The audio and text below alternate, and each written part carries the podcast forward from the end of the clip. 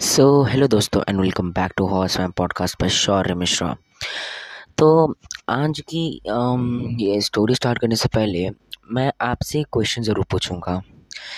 अगर आप किसी सिटी मेट्रोपॉलिटन या फिर मैं कहूँ तो एक छोटे से डिस्ट्रिक्ट में भी रहते हो तो क्या अगर आप अपने आप को ये कह सकते हो कि आप पूरी तरीके से भूत या फिर किसी भी पैरानॉर्मल चीज़ से आप सेफ़ हो अपने आप को ऐसा मानते हो?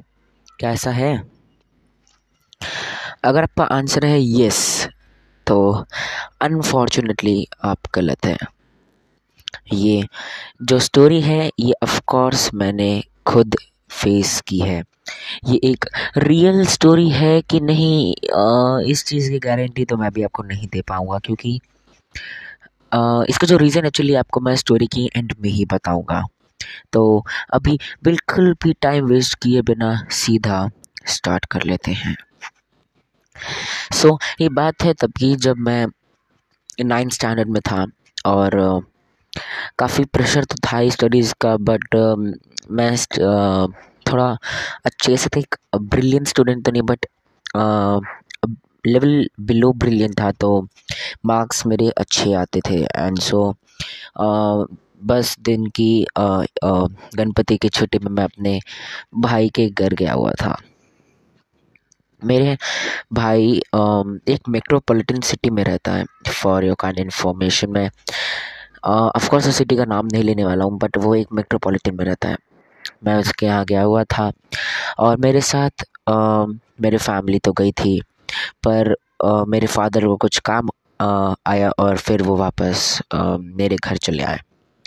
मेरे मॉम भी मेरे फादर के साथ चली और मैं वहाँ पे अपने कज़न के घर में अकेला था।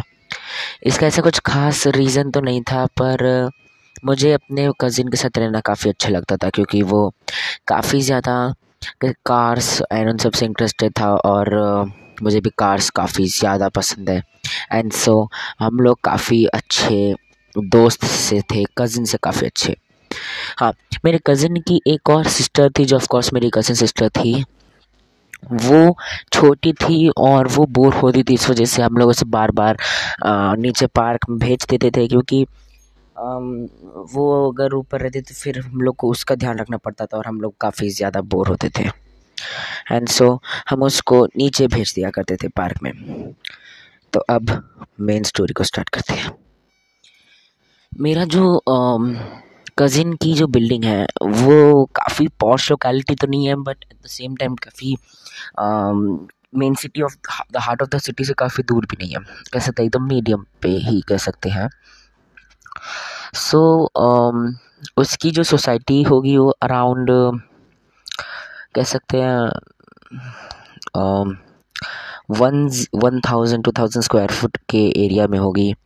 जो एक मीडियम साइज़ सोसाइटी थी। उसमें एक छोटा सा पार्क था जहाँ पे मैं अपने उस कज़न सिस्टर को भेज दिया करता था ताकि मैं और मेरा कज़न हम लोग आराम से बातें कर सकें।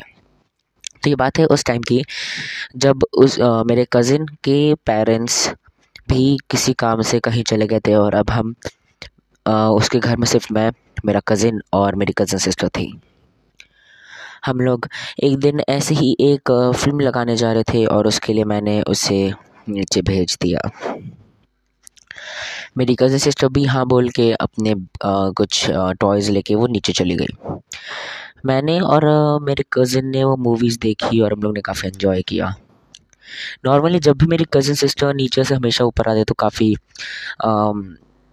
कह सकते हैं थोड़ी सी बोर्ड या फिर कह सकते काफ़ी इरिटेटेड फील होती थी क्योंकि उसका कोई भी फ्रेंड नहीं था नीचे।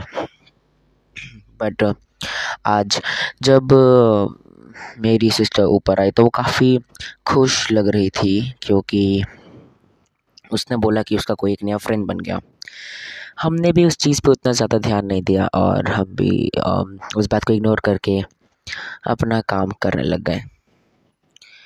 बट जब से वो घर पे आई थी तब से वो काफ़ी अजीब तरीके से बिहेव कर रही थी मतलब आ, ऐसा लग रहा था जैसे कोई आ, उसके साथ हो। वो बार बार अपने पीछे देख रही थी और पीछे देख के हल्का सा सिर ऊपर की तरफ़ करके हंस के ऑफ़िस चली जा रही थी इधर उधर हम लोग को ये बात काफ़ी क्रीपी और स्पूकी लग रही थी। बट फिर एट द सेम टाइम हम लोग इग्नोर कर रहे थे। बट जब रात के eleven thirty eleven forty five के आसपास का टाइम हो रहा होगा, तब मेरी कज़न सिस्टर ने एक ड्राइंग बना के और हम दोनों को बुलाया बोला कि मैंने एक ड्राइंग बनाई हम पूरे लोगों, हम सब लोगों की। हम लोग ने बोला कि हाँ दिखाओ ना। उस ड्राइंग को देख के मानो जैसे मेरे और मेरी कज़िन के पैरों तले ज़मीन खिसक गई हो। उस ड्राइंग में एक अजीब सी शैडो जैसी चीज़ उसके जस्ट साइड में खड़ी थी। उस ड्राइंग में मैं मेरा कज़िन और वो वही मेरी सिस्टर हम तीन तो थे पर उस आ, सिस्टर की ड्राइंग के जस्ट लेफ़्ट के साइड में एक अजीब सी ब्लैक शैडो जैसी चीज़ थी जो देखने में काफ़ी ज़्यादा डरावनी लग रही थी। उसकी आँखों के जगह उसने सिर्फ़ और सिर्फ़ काले डॉट्स बनाए हुए थे और मुँह के अंदर से एक रेड कलर का फ्लूइड जो हम लोग को देखने में खून लग रहा था, वो बनाया था। हाँ वैसे फॉर काइंड इन्फॉर्मेशन मेरी सिस्टर की ड्राइंग काफ़ी अच्छी थी और नॉर्मली वैसे इमेजिनरी ड्राइंग्स नहीं बनाती थी। सो लेट्स कंटिन्यू वो ड्राइंग देख के हम लोग काफ़ी ज़्यादा डर गए। हमने उससे पूछा, ये कौन है? तो उसने जो बात कही, वो बात सुन के मानो जैसे हम दोनों का खून जम सा गया हो। उसने कहा कि यही तो मेरा न्यू फ्रेंड है। मैं और ये हम लोग आज खेल रहे थे गार्डन में और फिर इसने बोला, हम लोग साथ में ऊपर आते हैं और खेलते हैं। ये बात सुन के मानो हम लोग की रूह हमारी बॉडी से निकल गई हो।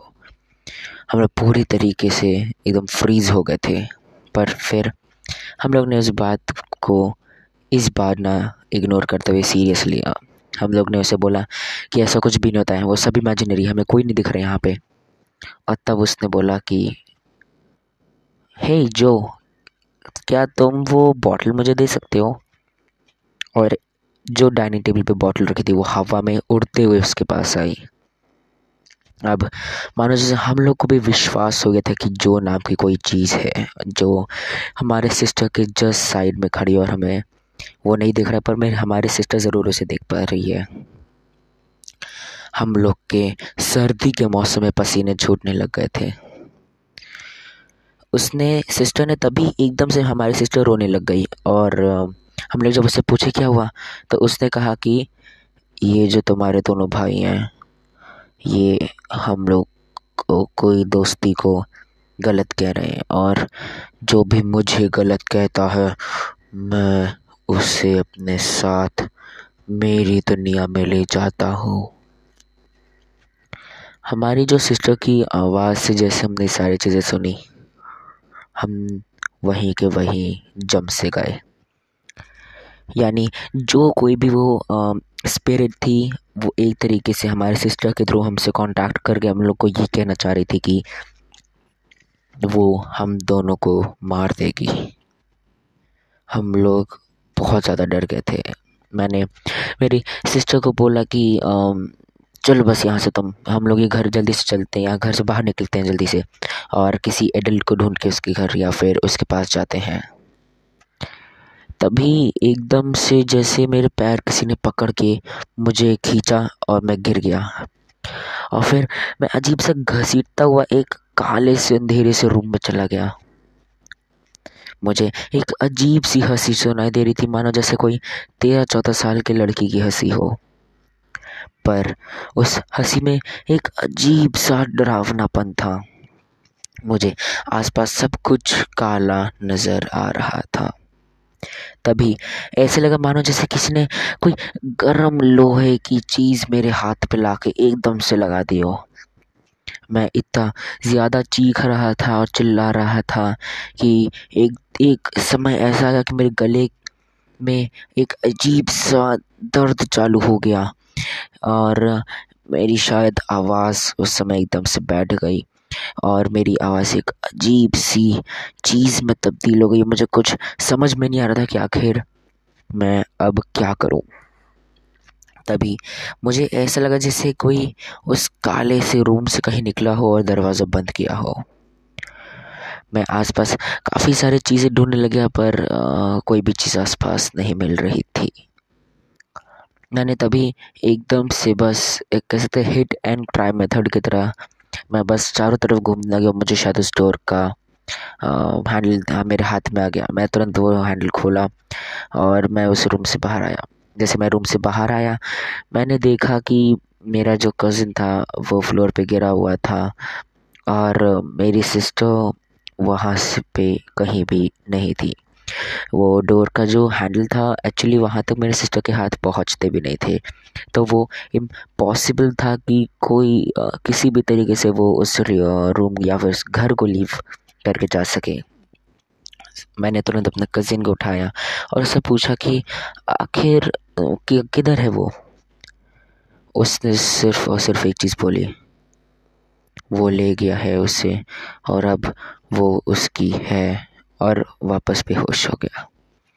मैंने तभी अपने हाथ की तरफ़ देखा तो उसमें एक, उसने एक अजीब तरीके से उस मेटल को गर्म करके और उस मेटल के शेप के थ्रू उसने हमारे हाथ पे जो चीज़ कह सकते हैं एम्बेड करने की कोशिश की, वो चीज़ थी कि now it's your turn to die और वही सेम चीज़ मेरे कज़िन के हाथ में भी थी। हम उस समय कुछ ज़्यादा ही डर गए थे और हम लोग ने बस तुरंत ट्राई किया कि हम घर के बाहर जाके इसको ढूँढने की कोशिश करें।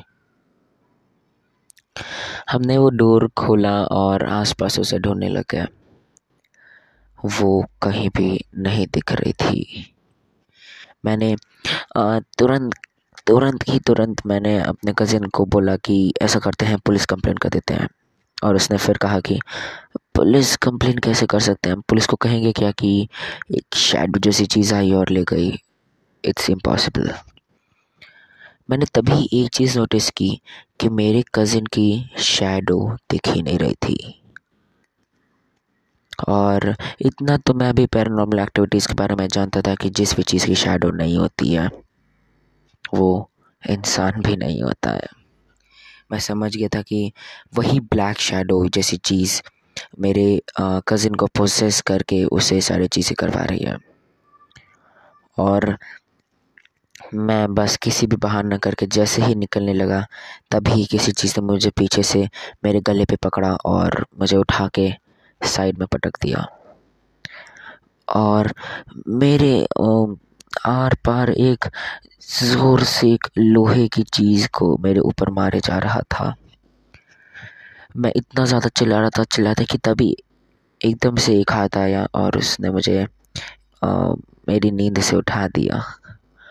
मैं जब उठा मैंने चारों तरफ़ देखा तो मेरा कज़िन मुझे आ, उठाने आया था और उसने बोला कि तुम कोई गलत कोई बुरा सपना देख रहे होगे। उठ जाओ सुबह हो गई है। मुझे भी यह लगा कि वो एक बुरा सपना ही था। पर जब मैं हैंड वॉश करने गया और ब्रश करने गया तब मैंने देखा कि मेरे हाथ में वही सेम चीज़ एम्बेडेड थी, जिस पे लिखा था now you will die and now it's your turn मुझे आज भी ये चीज़ समझ में नहीं आती है कि उस दिन जो मैंने वो सब चीज़ देखी थी, क्या वो मेरा सपना था या फिर सच में हुआ?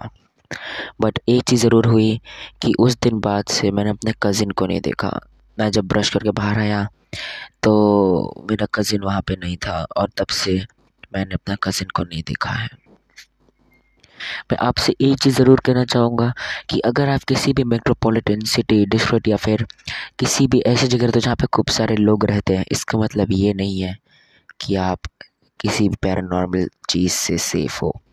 हो सकता है कि शायद अगर आपका भी कोई छोटा भाई या छोटी बहन आपके साइड में बैठ कर कुछ खेल रही है तो कोई बड़ी बात नहीं है कि उसके जस्ट साइड में जो जैसा कोई और भी बैठा हो। आज इस समय भी मुझे ऐसा लग रहा है कि मैं जिस डार्क रूम में बैठ के ये रिकॉर्ड कर रहा हूँ, मुझे अभी भी लग रहा है कि कोई मेरे पीछे बैठा हुआ है और मुझे सब रिकॉर्ड करते हुए सुन रहा है और ज़ोर ज़ोर से हंस रहा है।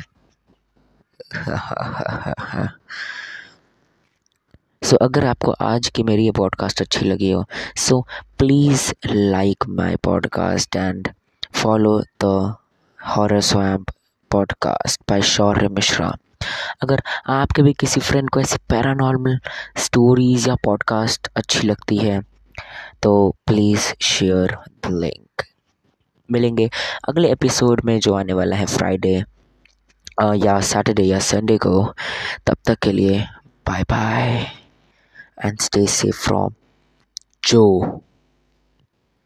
हो सकता है वो आपके पीछे बैठा हो।